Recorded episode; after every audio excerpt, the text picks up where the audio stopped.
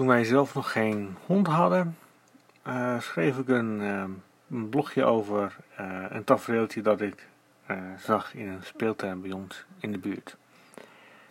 Op 30 maart 2016 publiceerde ik Rakker toch. Rakker, kom hier!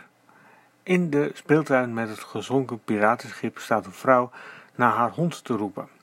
Rakker heeft besloten dat vandaag niet de dag is om zijn baasje de vruchten van de gehoorzaamheidstraining te laten plukken. Hij is gaan poepen op het grasveldje.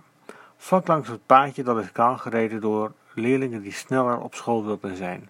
Juist de plek waar honden expliciet niet mogen poepen van de gemeente. Hoewel het een niet met het ander te maken heeft.